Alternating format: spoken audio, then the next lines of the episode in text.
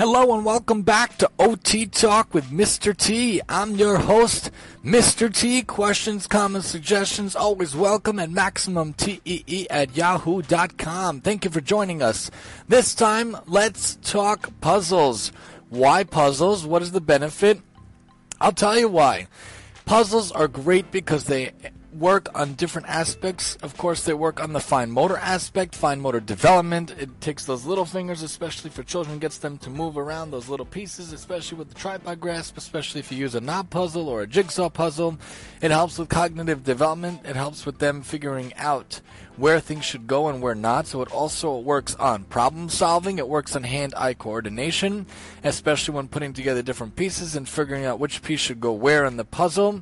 It works on spatial development as well in terms of putting things where they belong or not. Visual discrimination in order to figure out what piece is, go- is from not. It's called figure ground where they're able to find one piece that comes out versus all the pieces in the background. Just like when you take a knife out of a drawer and they're mixed with all the different utensils, you have to figure out which one to take out. So to the piece, you got to figure out which piece to take out among all the other pieces.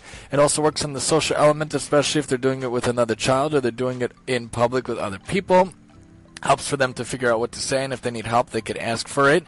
It helps with self-esteem, especially if they're able to do the puzzle. It gives such a feeling of accomplishment, such a feeling of look, ma, or look, dad, look what I was able to do. I feel so good about myself. I was able to do this, and you have to make sure to do the just right challenge, which means you have to give them the puzzle that is right just for their age, just right for whatever age they are, and whatever grade and stage they are in life. You can't give a hundred-piece puzzle to a five-year-old. Obviously, you can't even give a forty-eight-piece puzzle to a five year old. You got to start small and work up. You could do a two piece puzzle, then a four piece puzzle, then a six, eight, 12, 24, move up, move up, move up, all the way up till you get the grandiose puzzles when you're older as an adult. And again, it works with all of these things, and it also works with gross motor if you're going to do such a thing as a floor puzzle that the whole body is getting involved as well. It also gives the sensory aspects, obviously the tactile, the visual, and if they're talking, it's going to have that auditory effect as well.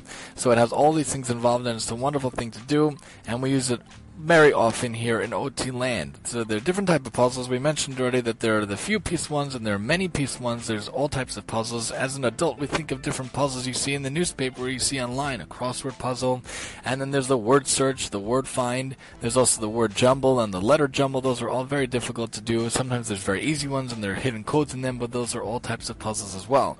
There's also Sudoku we've mentioned before. There's logic puzzles and math puzzles and cube puzzles. There's also Rubik's cube kind of puzzles. These are all different types of puzzles. They all work on the brain, on cognitive development, memory, attention to task, and of course the fine motor aspect. And it's also a good brain teaser. It helps work on the brain, keeps it fresh, and keeps it the memory alive.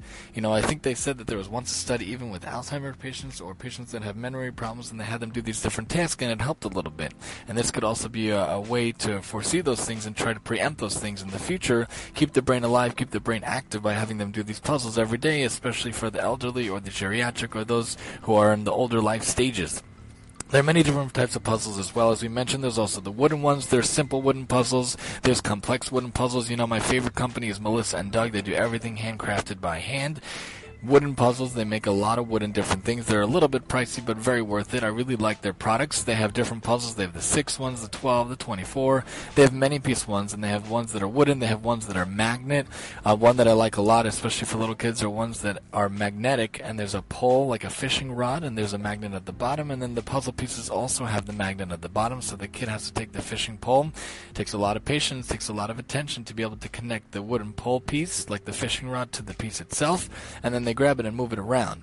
You could also use puzzles as part of a, a stumbling course or a, um, a, course around the room.